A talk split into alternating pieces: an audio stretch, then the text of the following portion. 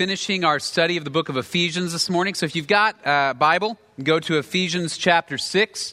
We're going to be in verses ten through twenty-four this morning. Ephesians six, ten through twenty-four. We'll spend most of our time actually in verses ten through seventeen this morning.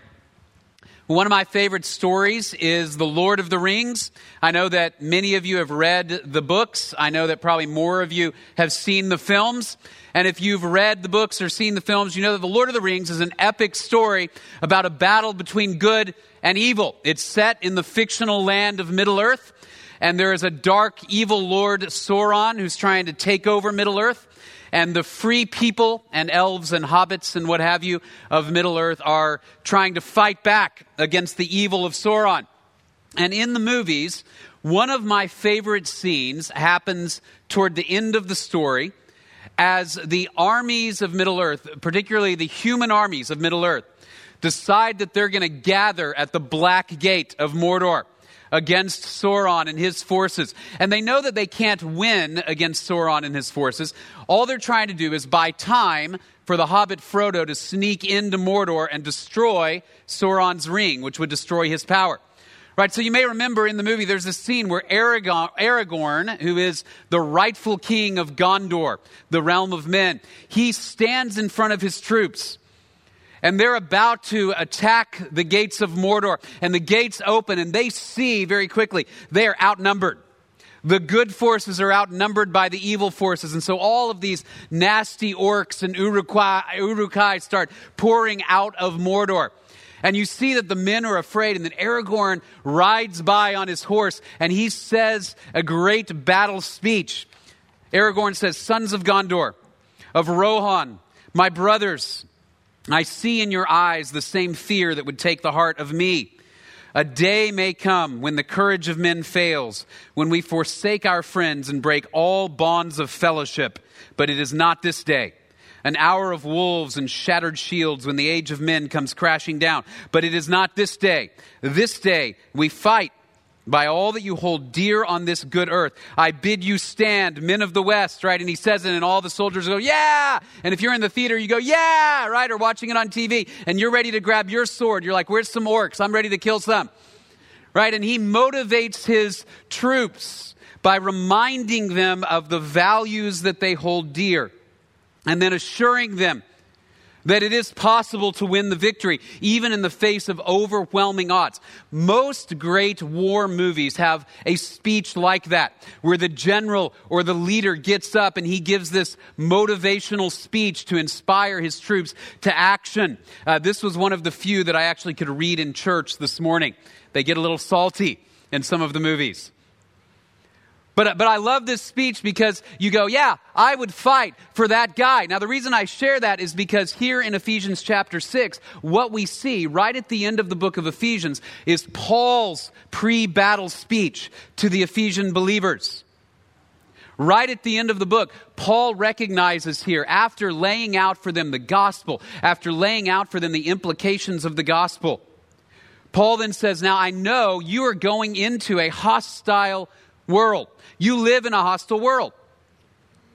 And in the midst of that hostile world, you need to recognize there, there really is a war going on, a war between good and evil." And then he says, "But don't be afraid. God has given you everything you need to win the battle." And really, in order to win the battle, he's going to say the way to defeat the enemy is you fill your mind and heart with those things we hold dear, the truth of Jesus Christ and his death and resurrection. And the way that Paul lays all of this out is by means of talking about the armor of God. Now, it's interesting. Paul, as he wrote the book of Ephesians, was in prison.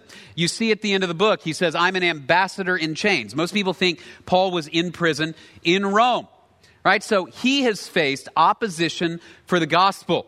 And he's been put in prison and he's awaiting trial. Now, what's interesting is, as he's thinking about these Ephesian believers, he thinks this: they're going to face opposition for following Jesus, just as I am facing opposition for following Jesus. What do they need? They need armor and weaponry to fight against the forces of the devil. And then he looks around and he probably notices guarding him some Roman soldiers.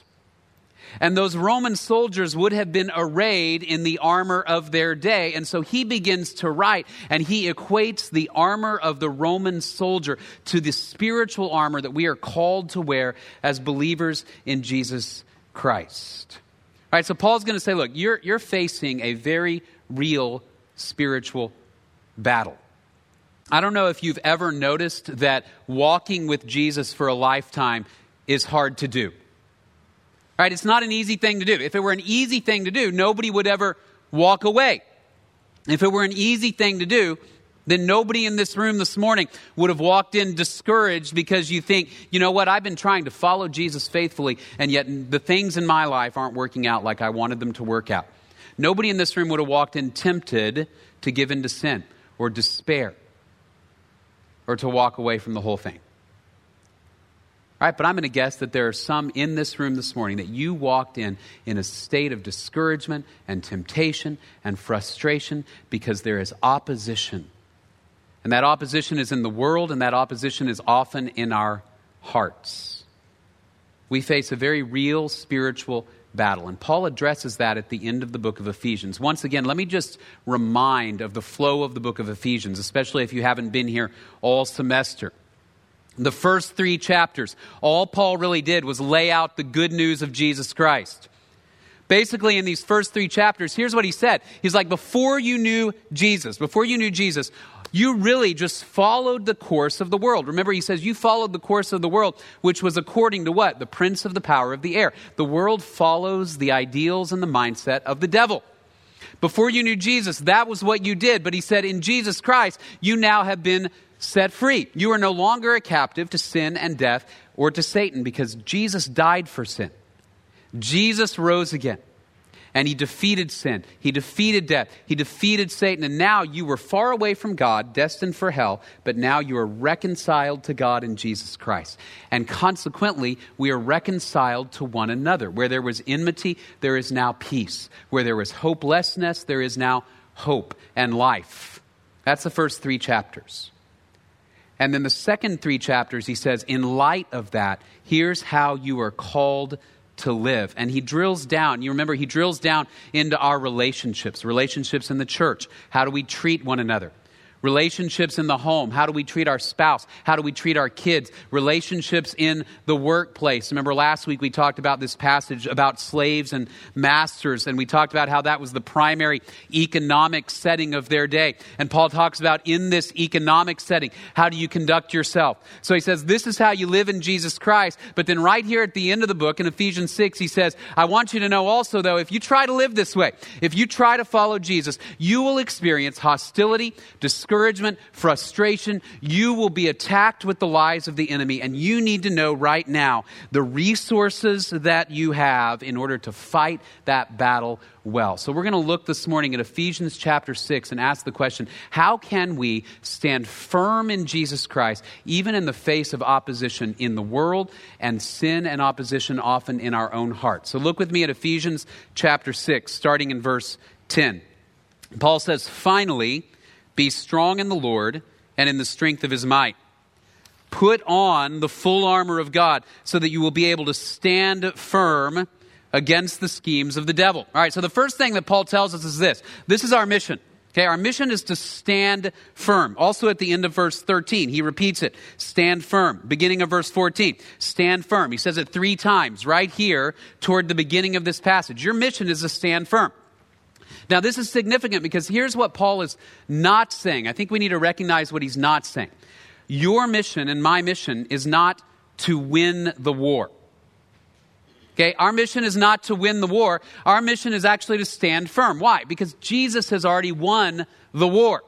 The result of the war, the outcome of the war between the forces of Satan and the forces of God are already predetermined. Jesus died and rose again. He defeated Satan once and for all. All we're waiting for now is the final end of Satan and his demons. What Paul says instead is, is your responsibility is to stand firm. I think this is significant because all too often I think we believe that our responsibility, our job is to win the war. In other words, that our job is to make the world be Christian or to make the world conform to our understanding of God. Especially, I think, as American Christians, we believe that our culture ought to be Christian. And we look around in the culture and we see it seemingly falling apart morally. And we say, what can I do to make people obey Jesus?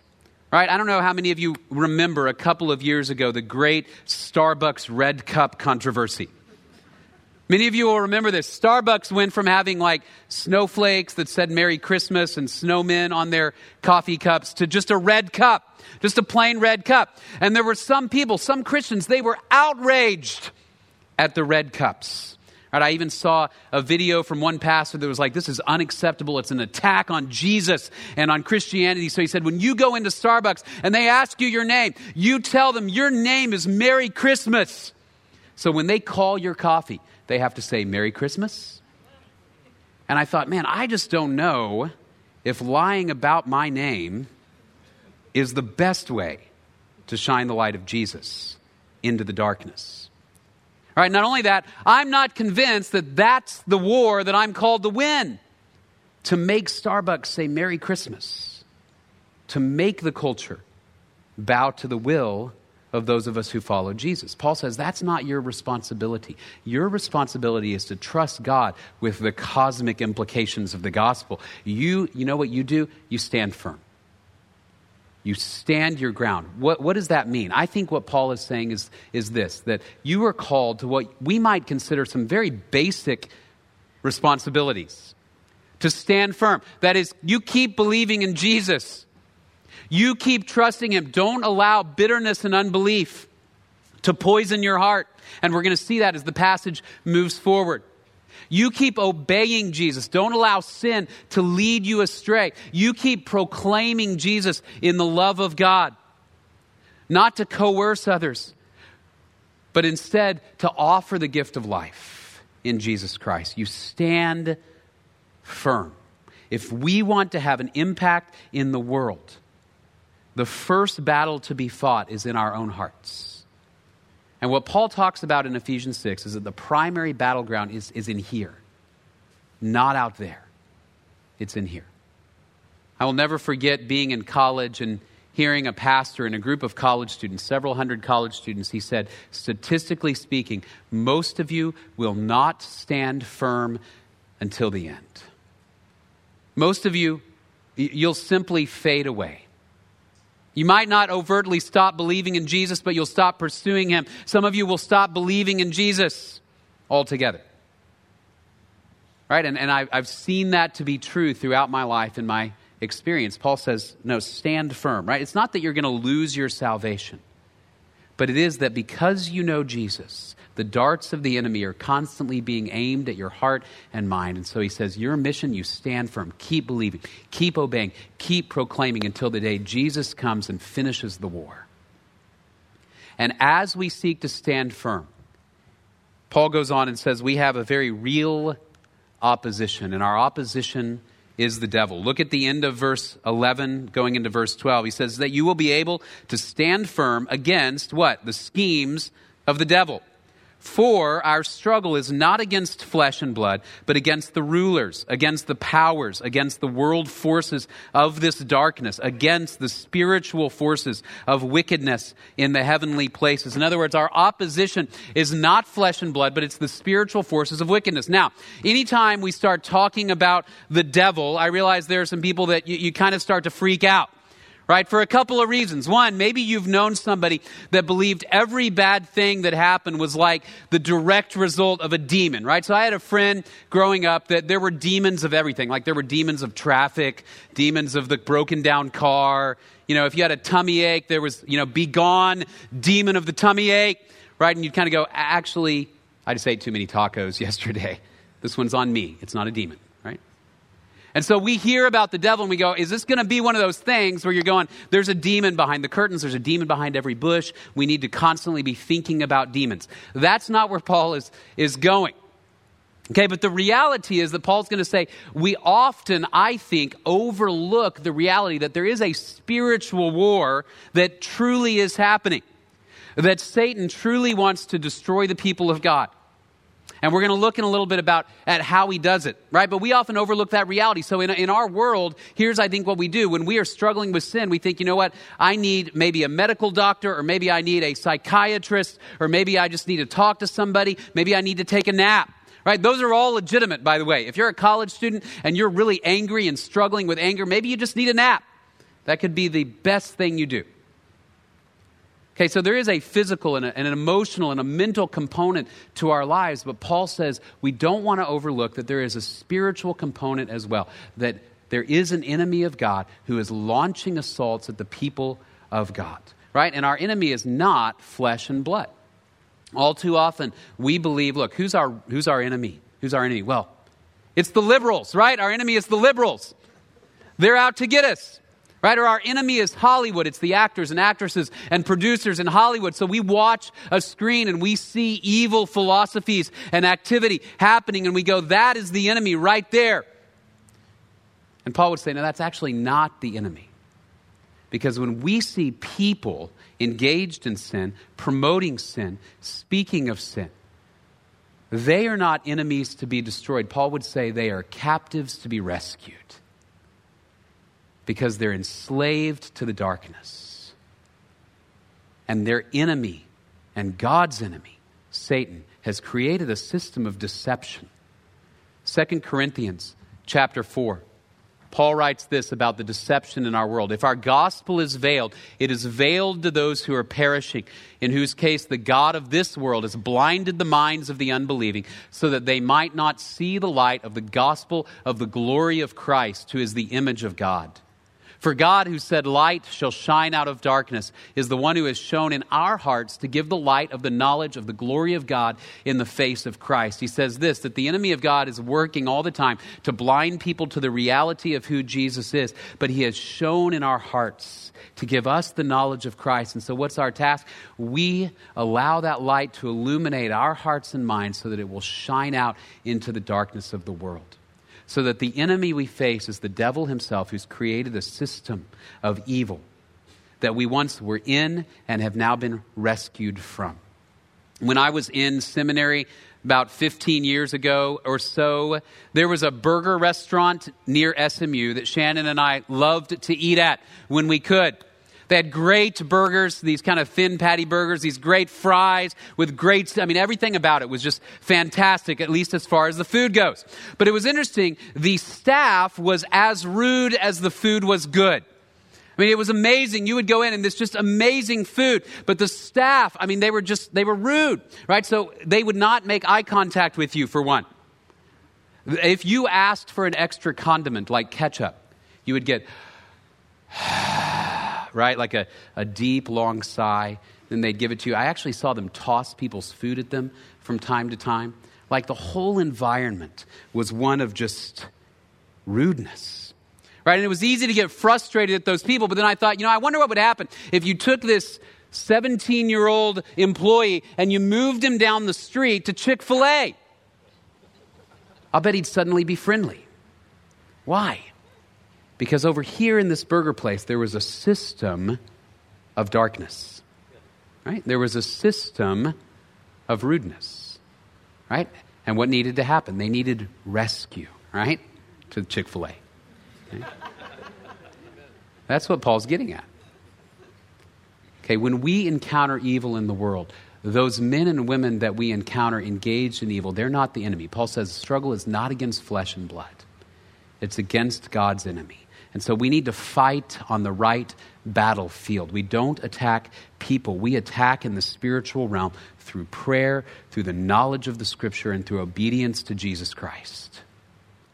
Because that's the opposition that we face. And then Paul's going to go on and he's going to say, what is the power we have to fight the battle? And this is where we get into the armor of God. Our power is the armor of God. Look at verse thirteen. He says, therefore, right, in light of this battle, here's what you need to do. Take up the full armor of God so that you will be able to resist in the evil day, and having done everything, to stand firm. Now, before I dive into the specific pieces of armor, I want to make a couple of observations from verse thirteen. The first one is this. We are called to resist in what Paul calls the evil day. All right, what is the evil day? Well, some people think the evil day is like the great tribulation at the end of time. I don't think that's what Paul is talking about right here, though. I don't think that's the specific evil day. Here's what I think he's talking about here. I think Paul recognizes that in the life of every Christian, there is going to come one and probably more than one evil day where the forces of evil will be strongly aligned against you in your own heart and mind. And it's going to come in a moment when you are weak, when the circumstances of your life are not what you had hoped they would be, right? When your family isn't working out like you had hoped it would work out, when your spouse or your kids will not listen and do what you say, and you just know if they would, the world would be better. And bitterness begins to creep in. Or you go to work and you have been faithful at work for years to do what is right, and you do not see the success you believe you are owed. Or your finances or your health are falling apart despite your best efforts to keep it all together. And it's at that moment that the lies of the enemy get their strongest. When we're angry and weak and tired and hungry, and then we begin to hear those lies. And so Paul says the value of the armor of God he's about to lay out is when that day comes, you stand firm. Think about Jesus at his temptation. It's recorded in three of the four Gospels, but in Luke four particularly, you see this account of the temptation of Jesus. And what does the devil do? He lies to Jesus multiple times by twisting Scripture to try to get Jesus to step outside of the will of God, right? To, to go do things on his own apart from the Father. Jesus responds over and over again with Scripture. But notice when the devil comes to Jesus. After Jesus had been fasting alone for forty days, you think he felt vulnerable? You think he felt tired? You think he felt lonely? And that's when the devil shows up. And after Jesus passes the temptation, Luke four thirteen says the devil left him for an opportune time. So the devil is always looking for that moment, that evil day, that opportune time. And Paul says, this is why daily you put on the armor of God. So when that moment comes, like Jesus at his own temptation, you can stand. That we don't give in to sin and bitterness on that evil day. The other thing I want to point out is that this is the armor of God. The armor doesn't come from you and me. Paul doesn't say, look, you go out there and you just stand. Use whatever you can. Your brain, your talent, your good looks, whatever it may be. You go out there and you stand. He says, no, here's what you do. You, he says, be strengthened. This is a passive verb, not an active verb. It doesn't say get strong. It says be strengthened in the power of God.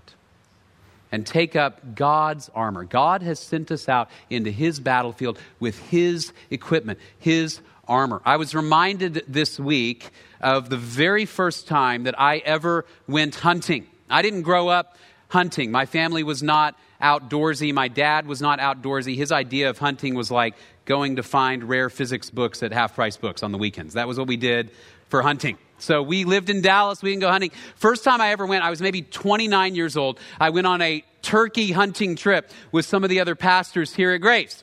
And uh, I didn't know what I was doing. I'd never been before. I didn't have any equipment. I had no expertise. So I talked with one of our other pastors, Brad Evans. Some of you guys know Brad. And Brad grew up hunting. Brad is a good hunter. He knows what he's doing. And so I said, Brad, I don't know what I'm doing. I don't have anything I need. And if you send me out into the forest to shoot a turkey, I will probably not return, right? Turkeys could surround me and hurt me, like as far as I know. I've never done this before. So Brad, here's what he says. He says, no, don't worry about it. You just show up. You come out with me. And we got there, and here's what Brad did. He said, here's some camouflage. Now, I'm five foot seven. Brad is like six foot two. And so I had to roll everything up to wear his camouflage. He handed me one of his many extra shotguns. He set up the ground line. Like, we walked through the forest for a long time, and, and Brad kept going, nope, that's not the spot. Nope, that's not the spot. I didn't know what he was looking for. To this day, I actually still don't know what he was looking for. He set up a ground blind. He set up the decoys. He got the turkey call, and he called in the turkey. And then when the turkey got there, he said, okay, now all you got to do is aim the shotgun and fire. And I did, and I got it. And then Brad took the turkey. And he, he he took the meat out of it and he gave it to me. And I was like, I did it. I got a turkey. right? No, actually, right, Brad did almost everything, okay? He gave me the camouflage of subterfuge and set up the ground blind of secrecy, handed me the shotgun of destruction, and I shot the turkey, and I got the credit, right? Paul says, this is how God sends you into the battle. He says, you stand firm, but I give you everything you need. That's what the armor of God is. It's all the resources God provides for you and I to stand firm. And he wins the battle. And then guess what? He says, I'm going to reward you with eternal life and blessings forever for standing firm. But God did the work. And then Paul goes on and he says, here's the armor that God gives you. So when that evil day comes, when temptation assaults you, you can stand and continue to pursue Jesus. Let me walk through each piece of the armor here. Um, I want to show you, before we dive into it, just a picture. This is just a, a photo of what a Roman soldier might have looked like. You can see how he is dressed. In fact, a couple of months ago, my son and I got to go to the Museum of Natural History in Houston, and they were doing a gladiator exhibit. It was, actually, there were two exhibits we went to. One was mummies. The other was gladiators. It was perfect for my seven-year-old son. But they actually had pieces of Roman armor from the first century. And you can see, I just want to point out quickly, you can see his belt with the leather straps hanging down. You can see his breastplate right in front. He's got a big shield. He's got some leather sandals, a helmet on his head, and he's holding a sword in his hand. Paul is going to address each aspect of this armor and talk about how it relates to our ability to stand. All right, so I want to walk through each one.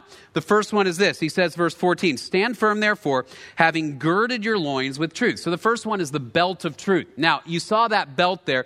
The belt would have been a leather belt that the soldier would have put on, probably the first thing, actually, that he would have put on when he put on his armor. It had leather straps that went down that would protect the lower area of the body. But beyond that, what it actually was used for was you could tuck other aspects of the armor into it, right? It would kind of help hold the breastplate in place. You would tie the sheath of your sword over to, onto that belt so that your sword would be sheathed onto it. So it was sort of foundational for all the rest of the armor. And that's one of the reasons I think Paul lists it first. And he equates the belt to truth. And he says the foundational piece of armor here is the truth of God. If you want to stand firm against the enemy, you need the truth of God. Why is that? Well, here's why. Because the devil's greatest strategy is to lie. That's what he does, right? In popular culture, when we think about the devil, we often think about him, you know, like throwing plates across the room or possessing people or spinning their heads around. And I'm not saying that he would never do something like that, but that's not usually biblically how the devil works. If you go back to the Garden of Eden, think about Genesis three. How does Satan lead Adam and Eve into sin? He doesn't actually do anything, right? At that point, he can't do much. He's a snake. So what does he do? He just has to talk. All he has to do is lie. And he lies to them by saying, look, God is not good. God has given you a prohibition that isn't in your best interest because God doesn't want the best for you. And he lies to them. And they believe him. And they sin.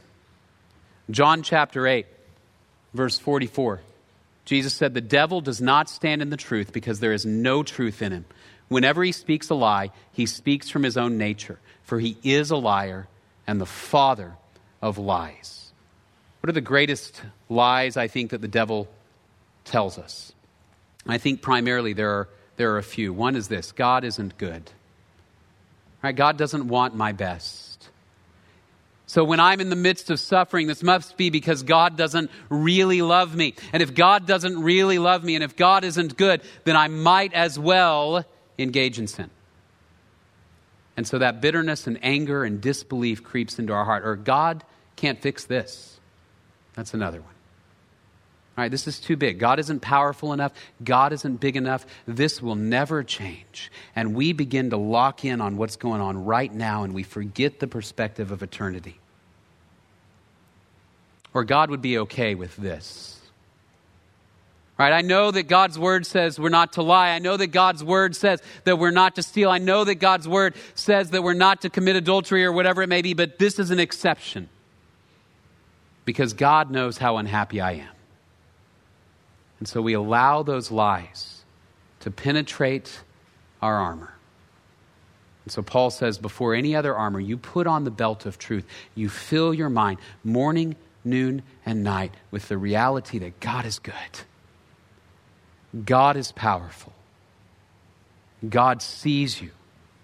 God cares. And God is working everything to a perfect resolution in Jesus Christ. So he says, you put on the belt of truth. And then he goes on, secondly, and he says, you put on the breastplate of righteousness. Now, it's interesting, when you go back to the Old Testament, there's a reference to the breastplate of righteousness in Isaiah chapter fifty-nine, verse seventeen. He put on righteousness like a breastplate and a helmet of salvation on his head. Who put on righteousness like a breastplate here? God, right? God goes into the battle armed with righteousness as his breastplate. Why? Because that's who God is. He is always righteous. What does that mean? God always does the right thing. God always does what is in keeping with his own character. God never lies. That's why he tells us not to lie. God never cheats or steals. God never leaves. God always does what is right. And so Paul, seeing the breastplate of the Roman soldier, I think is reminded of Isaiah fifty-nine. And I think here's what he's saying. This breastplate of righteousness is not the imputed righteousness that we received when we believed in Jesus. But I think what Paul is saying is this. As God is righteous, every day when you go to battle, you put on the righteousness of God. That is, you fill your mind first with truth, that God is good. And then you march into battle and you say, no matter what comes, I will obey. I will follow the righteousness of God. See, I think there's something very powerful when a Christian is struggling and in pain and suffering and doesn't understand the value of righteousness, but chooses by the power of the Spirit to say, I'll obey and I will stand firm because I know who God is and what he's called me to do.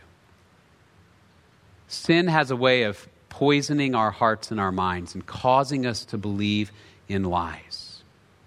But obedience has a way, actually. Sometimes our body has to obey first before our minds follow, because there's such a connection between mind and body and spirit. And so sometimes you wake up and you say, I don't want to pray or read my Bible or do what is right. I don't want to keep doing the same good things day after day after day after day. Paul says, you arm yourself with the breastplate of righteousness. I told uh, y'all back in January that I joined a gym, you know, kind of a New Year's resolution thing. I'm going to get stronger, at least a little bit, you know, healthier, you know, lots of ers that I was going to add on to my life. And uh, so I so I did. I, I've exercised, you know, throughout my life in various ways, running or playing sports or whatever, but I'd never actually joined a gym, right? So I walked in and it's very intimidating and they say things like, okay, go get a kettlebell. I'm like, ah, is that like a teapot? Like, I don't know what we're doing. What's going on? You know, so I had to learn this system, but I began to find that as I went, I got a little bit faster, stronger, healthier, all of these things. But here's what's interesting.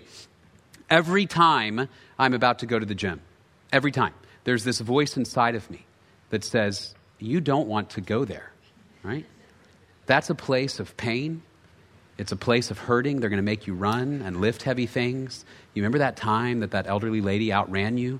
That will probably happen again, and it does, right? And every single time, every single time, this goes through my mind. So here's what I have to do. I just have to physically go change clothes and get in the car and drive there. And every, I hear that voice, I'm like, nope, I'm going, I'm going, I'm going. All the way up to the door of the gym. Here's what happens though. By the time I leave, I start thinking, that was a good idea. I'm glad I did that. I feel better. All right. And I think that's what Paul would say here about the breastplate of righteousness. Sometimes you say, you know, I don't, I don't get why God is asking me to be faithful when it's difficult to be faithful for a lifetime. Why would I tell the truth when it will hurt me? Why would I give of my money when it might cost me? Why would I love my spouse as Christ loves the church when it's hard to do? But sometimes we obey and our minds and hearts follow. So he says, you put on the breastplate of righteousness. The third one is the shoes of the gospel. He says, having shod your feet with the preparation of the gospel of peace. You saw in that picture earlier the leather sandals that the soldier would wear. Now, what's interesting is that what you can't see in a photo like that is that on the bottoms, on the soles of the sandals, there were usually hobnails underneath, and those nails could actually dig into the dirt, right? So if you were in the midst of a one-on-one sort of hand-to-hand conflict, you would stick those hobnails into the dirt, and as you were fighting, your enemy could not displace you from the ground that you were on. It would be harder for him to knock you over. Paul says that's the function of the gospel, that every day, day after day, we go back to filling our minds with truth, and specifically, you fill your mind and heart with the reality that that Jesus died and rose again. And what does that reality mean? It means that he won the war, right? And so the good news is that no matter what's going on in your mind, in your heart, in your world, no matter what kind of opposition or lies you're hearing from the enemy, you go, Jesus defeated Satan. Jesus defeated death. Jesus defeated sin. So I don't have to give in to this. And you plant your feet in the gospel. I was thinking about John in the book of Revelation this week. Remember, he was in exile on Patmos, separated from his community, probably facing death. And then Jesus appears to him in this vision, and he sees Jesus. And listen to the first words that Jesus said to John when John saw him. He says this, "Fear not, I'm the first and the last and the living one. I died, and behold, I am alive forevermore, and I have the keys of death and Hades. Write therefore the things that you have seen, those that are and those that are to take place after this." In other words, John, you're in a dire situation. I know it. The world around you feels hostile. You're in exile. You might die. But he says, guess what? The good news is I'm the living one. I died and rose again. And so the end of the story belongs to Jesus Christ. You go back to that and you fill your mind with that and you obey Jesus Christ in that evil day. So the shoes of the gospel. Fourthly, quickly, the shield of faith. That is the trust that we have in God, even when it's hard to trust. You remember that big shield covered almost all of the soldier's body. And often enemy soldiers would take little arrows and they would dip them in tar or pitch and then they'd light them on fire and they would aim them at you and fire them at your chest. And the idea was not merely to pierce your armor and your heart, but also actually to light you on fire.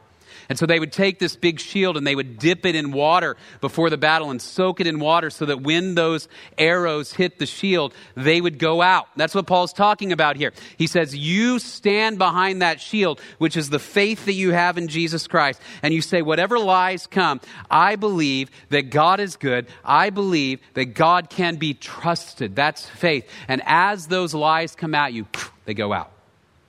That's the shield of faith. And then the final two pieces of armor. He says, you take up the helmet of salvation and then the sword of the Spirit. Let me talk about each of these for a minute. These are the last two. And they would have been the final two pieces of armor that the soldier would have taken up. Probably if he was sitting sort of defending an area, he would just kind of sit down and he'd be wearing everything else except for his helmet. And his sword, of course, would be sheathed normally. The helmet was very hot to put on your head. So they didn't usually just sit around wearing the helmet. But when they saw an enemy approaching, they would grab that helmet and they would put it on their heads. And then they would unsheathe the sword and they would plant their feet and they'd get ready for battle, right? So these are the last two ones. The helmet of salvation. This is the reminder that no matter what darts the enemy throws at you, if you've trusted in Jesus Christ, you have life with him forever. Nothing can take that away. So you belong in Jesus Christ now and for eternity. He says, as you see the enemy approaching, you fill your mind and heart with that. I am saved. Saved in Jesus Christ because I believed in him. And then the sword of the Spirit. It's the only offensive weapon actually on the list. Everything else is defensive. This is offensive. What do you use the sword of the Spirit for? Well, it's the word of God. What does it do? It deflects and destroys the lies of Satan. And what Paul says is this: you fill your mind with the word, and that is your attack mechanism when you hear those lies. This is why I think memorizing Scripture is a critical discipline for us. Why reading the Scripture repeatedly is a critical discipline for us. That we don't go, you know, I, I read that. I read the Bible. but we constantly soak in it and we memorize it and we take it into our hearts and minds so that on that evil day, we have it ready as a sword. When I was in seminary for one class, there was an assignment that we were given uh, to memorize some scripture. Actually, it was an optional type of thing. They they said, if you memorize a Bible verse or two, we will give you one point on your final grade at the end of the semester. So I looked at the requirements and I thought, I don't want to write any more papers. I can memorize scripture. And I was studying Ephesians with some friends. And so I thought, why not? I'm going to memorize, I'm sorry, Philippians, the whole book of Philippians. Right, I only needed two chapters, I think, in order to get one hundred in the class, but I figured I'll keep going, right, because we're studying it. So I memorized the book of Philippians that semester. Now, I couldn't, it's been a few years, I doubt I could recite the whole book in order to you anymore, but what's been interesting is, after doing that, how deeply rooted so much of it still is in my heart and mind, and how in those moments of temptation and frustration, I come back to passages from Philippians, finally, brethren, whatever is true, whatever is noble, whatever is right, whatever is pure, whatever is lovely, whatever is admirable, if anything is excellent or praiseworthy, think about such things. And in those moments when I'm tempted to be selfish, I remember the selflessness of Christ. Do nothing out of selfish ambition or vain conceit, but in humility of mind, you consider others better than yourselves. And then he goes on to describe the humility of Jesus Christ, because it roots itself through the power of God in our hearts and minds. Paul says that's your sword in that moment. When we say, I want to walk away, I think sin looks better than Jesus. In that evil day, you pull out that sword of the Word of God. And then the last few verses, quickly, he says, with all prayer and petition, pray at all times in the Spirit, and with this in view, be on the alert with all perseverance and petition for all the saints. Pray on my behalf that utterance may be given to me in the opening of my mouth to make known with boldness the mystery of the gospel, for which I am an ambassador in chains, that in proclaiming it I may speak boldly as I ought to speak. Paul says you put on the armor and then you drop to your knees and you pray for yourself and you pray for your church and you pray for those who are sharing the gospel, and you stay alert wearing that armor to deflect the lies of the enemy. Always ready at any moment for that evil day. Do you and I know the Word of God to the extent that we can grab that sword? Are we soaking our hearts and our minds in truth and in the trust of Jesus? Are we daily taking up that armor to stand firm until the day of Jesus Christ? Let's pray. Father, we're grateful for this time and we're grateful for your Word.